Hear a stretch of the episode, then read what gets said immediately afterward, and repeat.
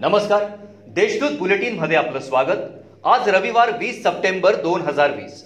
जाणून घेऊया जळगाव जिल्ह्याच्या ठळक घडामोडी. चोपडा तालुक्यातील लासूर येथे राहत्या घरातील दरवाजाचा कडी कोयंडा तोडून घरातील सोने चांदीचे दागिने व पान टपरी फोडून अंदाजे दोन लाख रुपयांचा ऐवज अज्ञात चोरट्याने लंपास केल्याची घटना घडली आहे.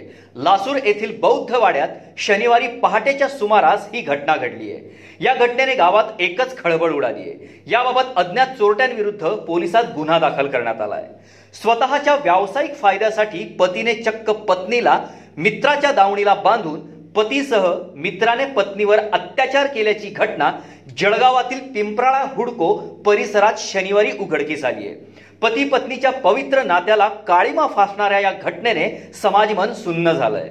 अखेर पत्नीच्या फिर्यादीवरून पती व त्याच्या मित्राविरोधात रामानंद नगर पोलीस ठाण्यात बलात्काराचा गुन्हा दाखल करण्यात आलाय.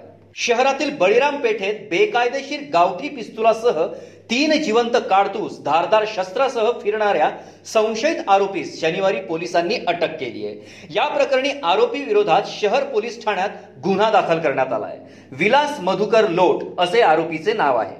महानगरपालिकेच्या अतिक्रमण पथकाने शनिवारी शहरातील फुले मार्केट सरस्वती डेअरी जवळील परिसर गोलाणी परिसरात धडक कारवाई केली.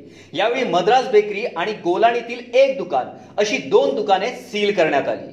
तर सहा दुकानदारांकडून प्रत्येकी दोन व पाच हजारांप्रमाणे दंडात्मक कारवाई करीत तेरा हजारांची वसुली करण्यात आली असल्याची माहिती मिळाली आहे. जिल्ह्यात दिवसेंदिवस कोरोना बाधितांची संख्या वाढतच आहे. शनिवारी पुन्हा नव्याने सातशे बेचाळीस रुग्ण आढळून आले त्यामुळे जिल्ह्यातील एकूण रुग्णसंख्या त्रेचाळीस हजार तीनशे एक इतकी झाली आहे. शुक्रवारी दिवसभरात एकोणावीस रुग्णांचा मृत्यू झालाय. जिल्ह्यात आतापर्यंत बत्तीस हजार तीनशे छत्तीस रुग्ण कोरोना मुक्त झाले यातील आठशे तेहतीस रुग्णांना नुकताच डिस्चार्ज देण्यात आलाय. सध्या नऊ हजार आठशे पंच्याऐंशी रुग्णांवर उपचार सुरू आहेत. या होत्या आजच्या ठळक घडामोडी.